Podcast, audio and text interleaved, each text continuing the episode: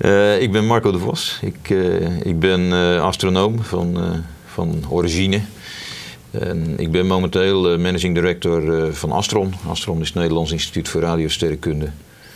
En ik heb mijn wortels uh, dus in de sterrenkunde en ben daar nog steeds mee bezig. Ja, we gaan zo even over wat je, over je werk nu is. Maar waar, waar, waarom ben jij astronoom geworden? Nou, daar was een hele slechte reden voor en denk ik een hele goede. De hele slechte was dat ik niet kon kiezen tussen wiskunde en natuurkunde. Dan is het verstandig om sterrenkunde te doen, want dan krijg je een behoorlijke portie van, eh, van allebei op je bord. Uh, en ik ja, ik ben heel gefascineerd geweest altijd door de sterrenkunde. Niet zozeer als uh, amateurastronoom. Maar vooral hoe je uh, door dat wat het heelal op ons afstuurt... daar nog zo ontzettend veel over te weten kunt komen. Dus, uh, de, de, dus enerzijds dat we nog zo weinig weten... Ja, kijk, dat, dat, is een kwestie van, van hoe wil je dat zien. ja, het is nou niet zo met een glas half vol, half leeg. Maar we weten natuurlijk ontzettend veel. als je het afleidt aan uh, waar we het mee moeten doen. Kijk, het heelal dat is een beetje het grootste lab dat er bestaat. Ja. En, en uh, dat hebben wij als astronomen tot onze beschikking. Hoeven we nog niet eens voor te betalen ook. Laten ze het niet horen. Uh, maar je kan er zo verhipte slecht bij. Dus sterrenkunde is een heel, dat noemen we een observationele wetenschap. is heel erg gedreven door waarneming. Je kan de prachtigste theorieën bedenken. En dat wordt ook wel gedaan hoor. Mm -hmm. Maar het controleren, dat is toch best nog wel een vak apart. Ja. En dat is heel fascinerend hoe ver je dan kunt komen. Maar tegelijkertijd laat je dat inderdaad ook zien. Dat er nog best wel behoorlijk wat gaten in onze, ofwel in onze kennis zitten. Ofwel in hoe we het kunnen controleren of het allemaal wel klopt wat we bedacht hebben. Ja, en je zegt dus eigenlijk ook dat controleren is een van de dingen die jou fascineert. Ja, dat, dat fascineert mij. Kijk, uh, je kan op een heleboel verschillende manieren naar de sterren kijken. Je kan er door nou ja, mooi, schoonheid, uh, beperktheid van, uh, van ons kleine mensjes in dat grote heelal. Dat, dat, is allemaal goed, daar is helemaal niks mis mee. Je kan het ook negeren. Nou, dat vind ik dan een beetje kort door de bocht. Ja. als wetenschapper kijk je ernaar en probeer je te begrijpen hoe werkt het. wat, wat zijn die sterren dan? Maar als wetenschapper moet je ook de vraag stellen van ja, hoe kom ik er nou achter of dat klopt, dat beeld dat ik heb? Uh, dat die dingen op, op kernfusie uh, draaien, dat, daar zijn we ook pas achter gekomen na een heleboel missers. En, en ja, zo werkt wetenschap. Je moet erachter zien te komen. Ik heb een prachtige theorie, Eureka, al dat soort mooie kreten. Maar klopt het ook? En kan ik überhaupt erachter komen of het klopt? Ja. En, uh, en welke middelen helpen jou om erachter te komen of die dingen kloppen? Oh, dat is, dat is het, het, het, het, mooie dus. In veel wetenschappen heb je dan een lab waar je proefjes kunt doen, om het zo maar even te zeggen, mm -hmm. in, in oude uh, natuurkunde practicum termen. Ja. Uh, wij hebben het toch vooral te doen met wat op ons afkomt. En dat is straling. Dat is elektromagnetische straling, met een deftig woord. Dat is licht, en dat is radiogolven, dat is infraroodlicht, ultraviolet. Dat hele spectrum zit erin. En daarnaast nog ja, deeltjes, kosmische deeltjes. En daar doen we het mee. Daar ja. leiden we dingen uit af. je gaat er zo wat van, uh, wat, uh, uh, wat van laten zien. maar als jij, als jij nu als, als mensen jou nu vragen uh, op, de, op, de, op, de gemiddelde, op het gemiddelde feestje wat je doet, wat zeg je dan? Uh, dan zeg ik dat ik astronoom ben, dan wordt het even stil. Dan denken ze van, oh help, moeten we nu snel wegrennen of is dit juist interessant? En dan komt er meestal daarna een vraag over zwarte gaten of over uitdeinde heelallen en dat soort dingen. Dus dan krijg ik niet eens de gelegenheid om het al te veel verder uh, uit te werken. Kijk, ik hou me bezig met zorgen dat wij goede waarnemingen kunnen doen. En dat we uit die waarnemingen, dat we daar... Uh, nou ja, zinvolle informatie uithalen. Het is misschien wel aardig om een oud, oud voorbeeld even, even te bekijken.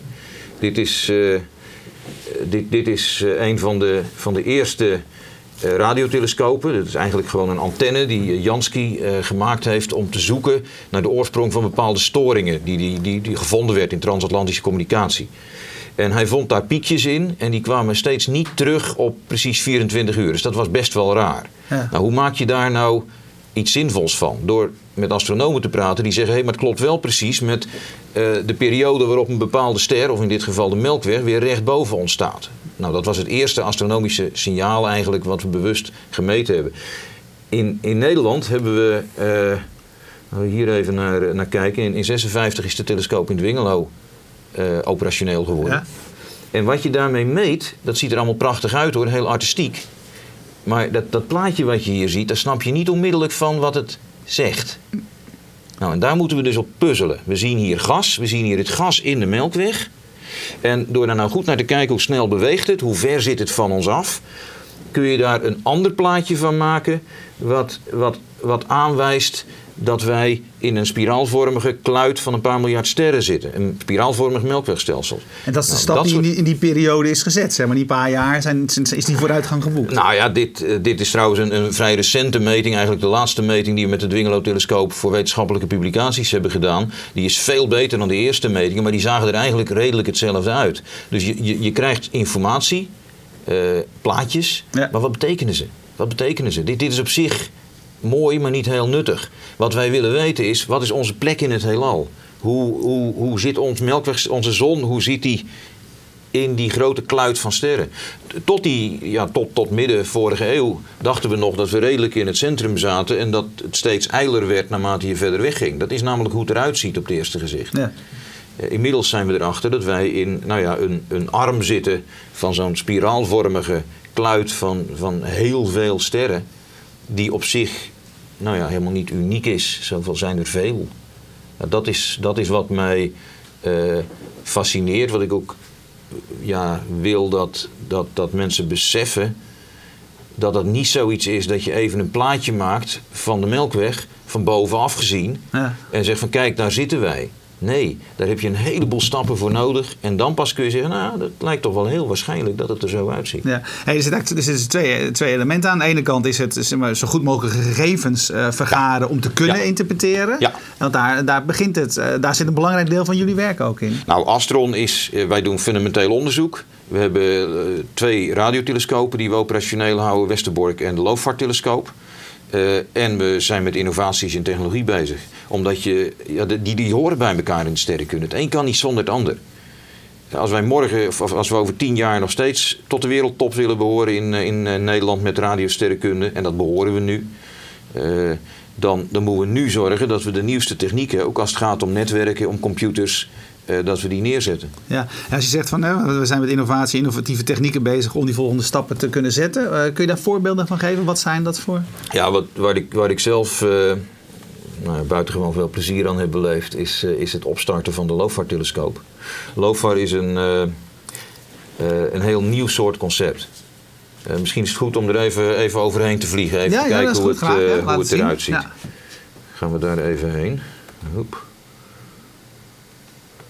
Nou, dit komt straks. Ja. We hebben er een filmpje van gemaakt toen, eh, toen LOFAR eh, gestart werd. Dit is, telescope, dus we, we proberen niet één, één hele grote telescoop te maken. We proberen juist met een heleboel kleine antennetjes, die over een heel groot gebied uitgespreid zijn, een extreem gevoelige telescoop te maken. Nou, dat is, dat is nieuwe technologie. Is een heel aantal eh, stations, veldjes met dat soort antennes. En die hangen allemaal met glasvezels aan elkaar. En die hangen weer allemaal aan elkaar aan één hele grote supercomputer. En ja, door dat zo te doen, krijg je één hele grote radiotelescoop.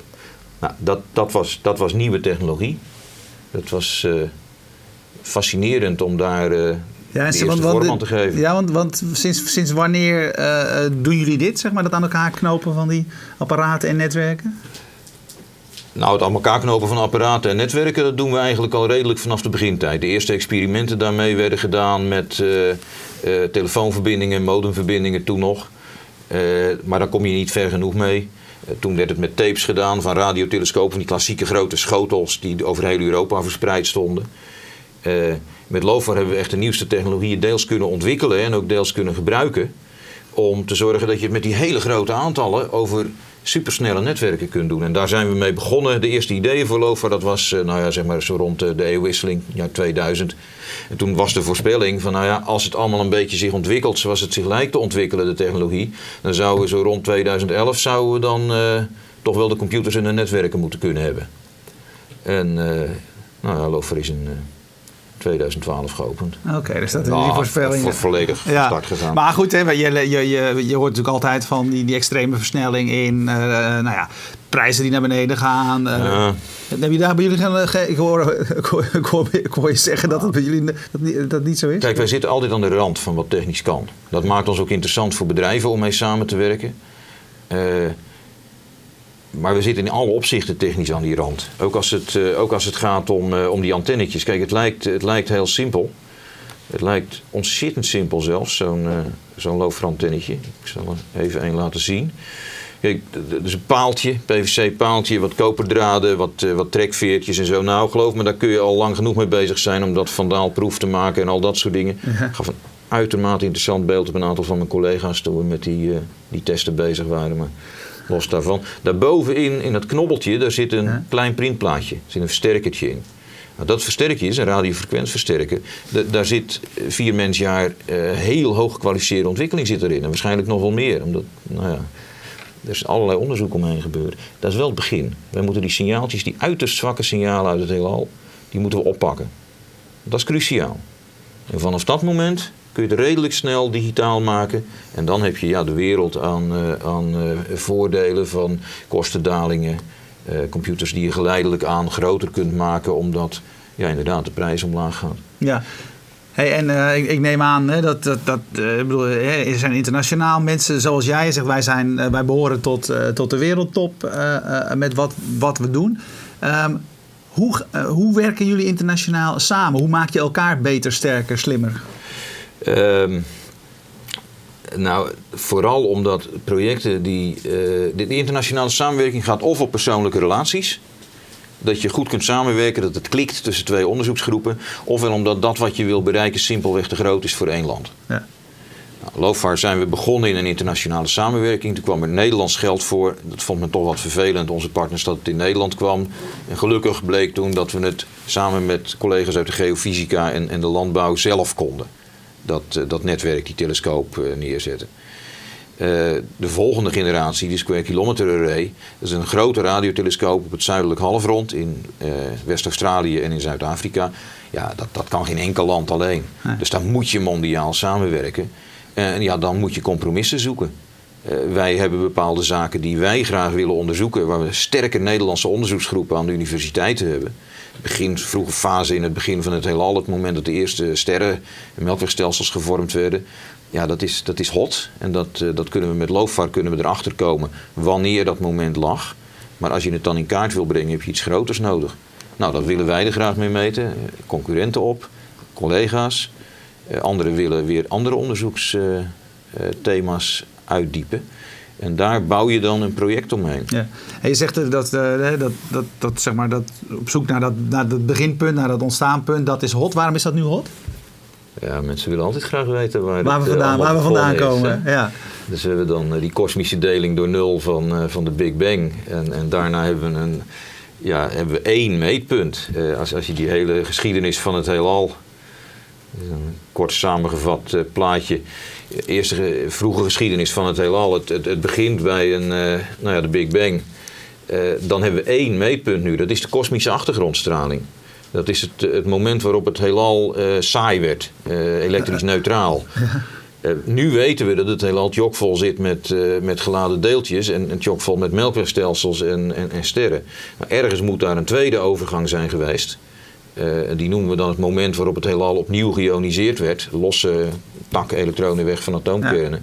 Epoch of reionization, ook sterrenkundig houden van mooie namen. We noemen dat de Cosmic Dawn aan het eind van de Dark Ages. jullie, zijn, mensen. jullie zijn romant, jullie zijn romant, romantische Romantischer dan mensen wel eens denken. Ja, ja, ja. Nou, dat willen we meten. En eh, waarom? Ja, mensen willen graag dat we dat meten. Want dit, dit, dit soort theorieën, die, die grote theorieën die over het, eh, nou ja, de universe en de rest gaan, eh, die hebben vaak heel weinig echte concrete meetpunten waarop we kunnen zeggen: zie, die modellen die we gemaakt hebben, die simulaties, die kloppen. Ja. En die verfijnen we vervolgens door hoe meer we erover te weten komen. Het is heel makkelijk om te speculeren over dit soort dingen. Het is heel moeilijk om een paar van die meetpunten te vinden. Ja. Nou, dat kunnen we steeds beter. En ehm, ja, je zegt, je zegt eh, steeds beter. Welke dingen beperken je nu? Nou, een van de dingen die ons altijd beperken, maar dan kom je zo gulzig over als sterrenkundige, Geld? is, eh, is eh, ja, ultimo, maar is gevoeligheid. Kijk, met, met kunnen we eh, dat moment waarop het, het licht in het heelal aanging eh, weer, eh, dat, dat, dat kunnen we vaststellen waar het zit. Dat, dat is een van de belangrijkste, een van de belangrijke wetenschappelijke doelstellingen van LOFAR. Als je het nog beter wil meten, ja, dan, dan zal je toch op de een of andere manier meer fotonen, meer straling uit het heelal moeten opvangen. En dat, enige manier om dat te doen is een grotere telescoop. Dus het is niet zo dat wij altijd meer, meer, meer willen. Dat is eh, bepaald niet eh, de opzet. Verder de plaatjes zullen even wat lastiger worden, want mijn eh, computer raakte wat oververhit. Dus die eh, tracht ik nu opnieuw weer aan te krijgen. Ah, dat is ook zo'n spannend onderwerp. Ja, dat, Dus dat, ja, groter. Je wilt groter, maar je wilt ook... ja, daarmee krijg je automatisch meer gegevens. En het, het, het grote probleem in veel takken van wetenschap overigens... is nu helemaal niet meer hoe genereer ik die gegevens... waar je vroeger grote telescopen nodig had... groter ontvangend oppervlak, dat is nog steeds wel zo. Maar de echte bottleneck is nu... hoe maak ik chocola van die gegevens? Hoe verwerk ik ze? En dat is niet alleen in de... eh, in, in, in de sterrenkunde zo. Dus in veel takken van sport. We hebben, steeds meer, we hebben steeds meer data, maar wat, eh, ja, nou ja, dat, hoe interpreteer je eh, ze? hoe interpreteer ze? Ja, dat, dat, je ziet dat. eh, ik ben één dag in de week eh, lector eh, computer science en sensortechnologie aan de Hans Hogeschool. En daar is ook weer mijn fascinatie van. Vroeger was het probleem in sensornetwerken, hoe krijg ik die data gegenereerd? Nou, dat is nog steeds niet triviaal. Maar wat nu echt het probleem is, hoe doe ik er wat zinnigs mee? Straks loopt half Nederland rond met allerlei geweldige apparaatjes van Ja. personal eh, medical eh, systemen. Eh, niemand heeft enig benul wat de foutenbalken op een aantal van die dingen zijn. Dat, dat is buitengewoon onnauwkeurig spul in een aantal gevallen. Ja. Op het gevaar af dat ik nu eh, de fabrikant over me heen krijg rollen. We hebben een paar van die dingen doorgemeten en er zit heel veel variatie in. Nou, is dat op zich geen probleem. Maar dat betekent dat je een aantal van die dingen moet combineren. Wil je echt iets kunnen zeggen over hoe, hoe gezond jij nog bent? Eh, dat vraagt om heel veel gegevens slim combineren. Om modellen van hoe werken die apparaten, hoe, hoe werkt het menselijk lijf, eh, hoe zit de omgeving in elkaar. En dan kun je eens een keer wat zinnigs gaan zeggen. Ja, en we zijn, daar zijn we nog ver van, zeg je eigenlijk. Ah, dat, eh, kijk, natuurlijk eh, lukken bepaalde dingen, eh, die, die kunnen een heleboel al zeggen, maar ik, ik vind dat er nogal eens te makkelijk over wordt nagedacht. Eh, te, te weinig over wordt nagedacht. Stedelijke, stedelijke netwerken bijvoorbeeld, daar geldt hetzelfde voor. Daar willen politici willen daar beslissingen opnemen. Nou gaan we eerst maar eens een keer het juiste soort modellen vinden op basis waarvan je dat soort beslissingen neemt. Dat is fascinerend. Ja. En daar heb je dus niet alleen meer die snelle netwerken voor nodig, niet alleen meer grote computers, maar heb je vooral eh, slimme software voor nodig. E-science noemen we dat dan eh, tegenwoordig. Ja, interpret- eh, dus we hebben, we hebben steeds meer, meer data. En, Ja. en hoe, maken we daar, hoe maken we daar chocola van? Is dat, is dat een, eh, zeg maar een, een, een, een menselijke slag? Zitten er allemaal mensen bij jullie daar zeg maar, Ja. over te discussiëren, te denken? Of zijn het rekenmodellen van, van... Moeten de computers daar een belangrijke rol in spelen? Hoe? Ja. Nou ja, het is beide. Eh, Er wordt soms wel eens eh, gedacht inderdaad dat er bij Astron dan tientallen, honderden mensen aan één stuk door naar data zitten te kijken. Nou, dat gebeurt ultimo wel, maar je moet, doordat die gegevensstroom steeds groter wordt, moet je steeds meer, eh, wat ik dan noem, in de stream douwen. Dus eh, er is altijd al een stukje gegevens wat je filtert, al is het maar analoog, stoorzenders, dat, dat, dat type dingen. Eh, maar wij douwen steeds meer van de bewerkingen die we eigenlijk wel voldoende begrijpen nu, douwen we in, in de stream. Daar kijken we alleen nog maar naar, naar zeg maar, afgeleide kwaliteitsindicatoren. Zodat onze astronomen, eh, uiteindelijk is menselijk brein het ding dat die laatste interpretatieslag moet maken. Die ook de discussie moet aangaan met zijn, zijn collega's. Van wat hebben we nou gezien, wat hebben we nou begrepen. Die moet zich kunnen concentreren op eh, ja, het totaalplaatje. En dat vraagt dus om nieuwe soorten computerarchitecturen. Wij, wij komen niet meer uit, niet alleen de sterrenkunde niet, maar straks in, in hele basale dingen als de security-industrie, eh, maar in eigenlijk elke tak van, eh, van wetenschap, komen we niet meer uit met het oude computercentric model. Waar je de computer, de CPU zoals dat dan heet, centraal zet en dan ga je omheen eens wat geheugen douwen en je gaat eromheen eens wat eh, harde schijven neerzetten. Het is die data waar het om draait. Die data moet je in het centrum zetten. En die vindt zijn vertakkingen dan wel naar andere stukjes data. En je moet die data de gelegenheid geven om nou ja, zichzelf te processen haast. Dus een nieuw model, net zoals LoFan met die platte antennetjes een nieuw model was om te ontvangen, is dit een nieuw model om te rekenen. Dat noemen we data-centric computing, waar je de data in het centrum zet en daaromheen ga je dan eens een keer eh, ja, verschillende soorten van processing organiseren. Ja, en betekent dat, en, eh, je zegt dat is een, een, een, een, een, een nieuw model. Is dat, is dat zeg maar, eh, zoals er eh, gangbaar in, in, in de wetenschap eh, nu gewerkt gaat worden? Of zijn jullie daar net Nee. mee bezig? Of? Dit is een, ja, je noemt dit een paradigmaverschuiving. Of misschien een wat te groot woord, maar het is in ieder geval een conceptverschuiving. En dat wordt nu op een aantal plekken opgepikt. Dat, dat moet ook wel. Iedereen heeft het over big data. De helft van de tijd gaat het. Nou ja, kun je afvragen wat het woord betekent. Maar in veel van die situaties waar je met grote gegevensstromen zit, moet je dat model nu gaan uitwerken. Wat betekent het voor deze toepassing? Wat betekent het voor de sterrenkunde? Wat betekent het voor eh, medische wetenschap? Eh, wat betekent het in, in klimaatmodellen? Eh, wij zijn daar, en dat is een stukje onderzoek wat, wat wij dus ook aan het oppikken zijn. Wij moeten wel voor die grote telescopen.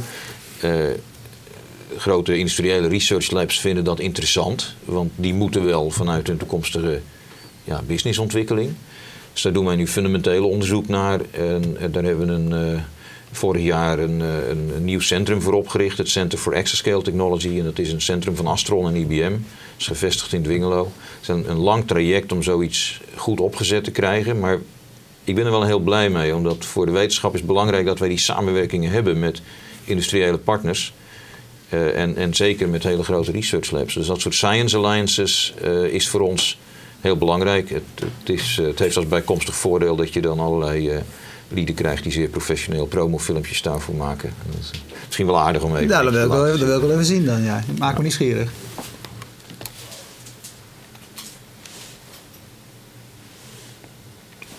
Het zou leuk zijn als die dan ook nog starten. Het heet het project Dome. Dome is een koepel over een telescoop, maar ook een hoge berg in Zwitserland.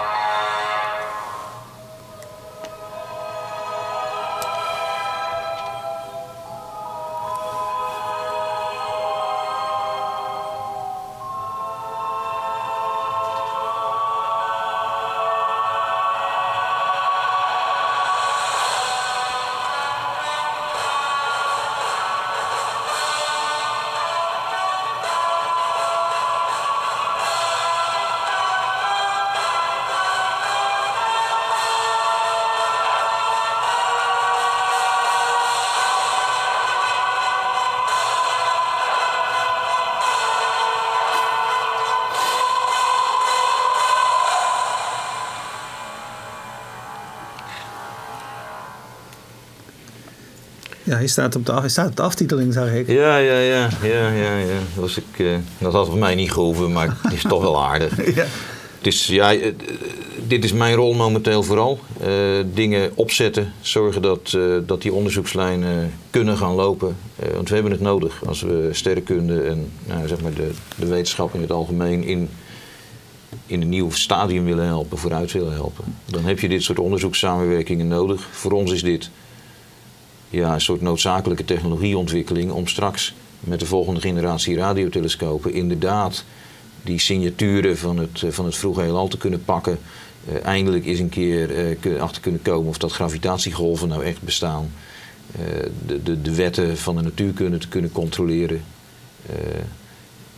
Daarvoor heb je ontvangend oppervlak nodig, maar daarvoor moet je ook die data op een zinvolle manier efficiënt, zonder dat je eh, mega gigawatten aan energie nodig hebt, eh, verwerken. Ja. Hey, dus de deskundigheid in jullie, op jullie vakgebied is, is eh, er is veel meer eh, gevarieerde deskundigheid nodig dan, eh, dan, dan toen je begon. Ja, absoluut. Dat, dat, dat, dat ontwikkelt zich. Wij, wij gebruiken nieuwe innovaties uit de ICT, maar wij doen ook onderzoek in de ICT. Zoals eh, professor Arnold Smelders eh, dat zo mooi kan, kan zeggen. Ja, dat is mooi dat we dat doen, want daarmee hebben we samenwerkingen. eh, zowel met onderzoekers binnen Nederland en wereldwijd, maar ook met die industriële partners. Ja. En eh, ja, wij, eh, wij proberen dan ja, to boldly go where no one went before. Zowel in, de, in het heelal, maar zeker ook in, in radiotechnologie, digitale signaalverwerking, netwerken en high performance computing. Ja. Hey, ehm, het- dit is allemaal eh, eh, lange, eh, lange termijn werk. Hè? Die onderzoeken. Het is, het is niet zo, jullie beginnen vandaag en aan het eind heb je, heb je weer Absoluut iets. heb je weer iets wat, zijn nou, wat zijn de momenten waar, waarop jij of jullie, hè, je speelt nu een iets andere rol, maar waarop je denkt inderdaad van ja, wauw, dit is, dit is fantastisch dat we dit, dit aan het doen zijn of dat we dit uitgevonden hebben? Of, Kijk, je hebt, je hebt van die, van die wauw-momenten. Om, omdat ik dus een instrumentontwikkelaar ben in, in hart en nieren. Is dat toch vooral als je merkt van verdikken, het werkt. Eh, een, van, een van de mooiste momenten was eh, toen we de eerste set loopverantennes uitgerold hadden. Daar ergens in een modder bij, eh, bij Exlo in de buurt. En we zaten daar in een stralingsvrije cabine. En, en, en een van mijn ingenieurs die, die zegt van yes, kijk, het zit erin, het signaal. Het zit er waar we het, waar we het hadden Ja. verwacht. En, en het moment waarop je dan die eerste kaart dit soort antennes ziet, de hele hemel tegelijkertijd. Dat, dat is een van de, ja, de concept changes die daarbij horen. Het moment dat je dan dus 30 seconden waarneemt en een minuut later zie je inderdaad die hele hemelkaart. Waar je vroeger allerlei kanten op moest kijken of, of uren moest gaan zitten rekenen. Ja, dat zijn van die wauwmomenten.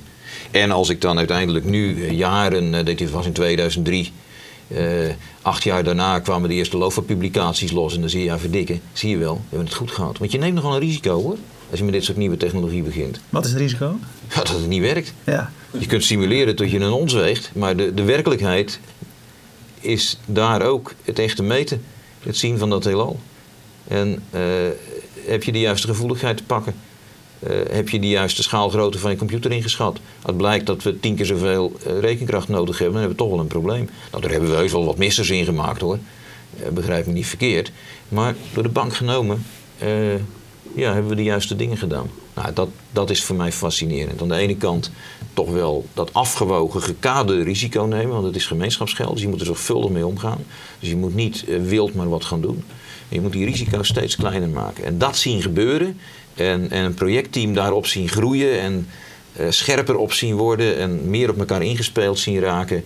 eh, dat, dat, dat zijn mijn wauwmomenten. Ja. Als ik dan eh, zo'n groep, is begonnen met een paar eh, studenten, of nee, software engineers die in de, de randen van een project wat illegaal wat experimenten zaten te doen met computers. En uiteindelijk is dat dan een nou, toch behoorlijk goed gecoördineerd team van, van ruim 100 man die, ja, die die juiste dingen doet, grosso modo. Dat vind ik mooi. Want uiteindelijk is het mensenwerk. Hey, als er nog één ding is wat je, wat je, wat je zou, zou willen bereiken met waar je mee bezig bent, wat is dat? Ik wil dat, eh, dat wij verantwoorder om leren gaan met gegevens. Dat we meer aan de voorkant van eh, onderzoeksprojecten denken: eh, hoe gaan we dit nou straks verwerken? Hoe gaan we die data opslaan? En niet maar lukraak aannemen dat er straks wel ergens een, een, een evo- energievoorziening staat die onze supercomputers aandrijft. Dus dat, dat stuk verantwoordelijkheid en daarmee ook helpen om de, de footprint van alle rekencentra naar beneden te krijgen. Als de sterrenkunde dienstbaar kan zijn aan het omlaag brengen van de ecologische footprint van de volgende generatie internet, de volgende generatie datacentra, dan ben ik een buitengewoon tevreden mens. En dat is hard nodig dat dat gebeurt. Dankjewel.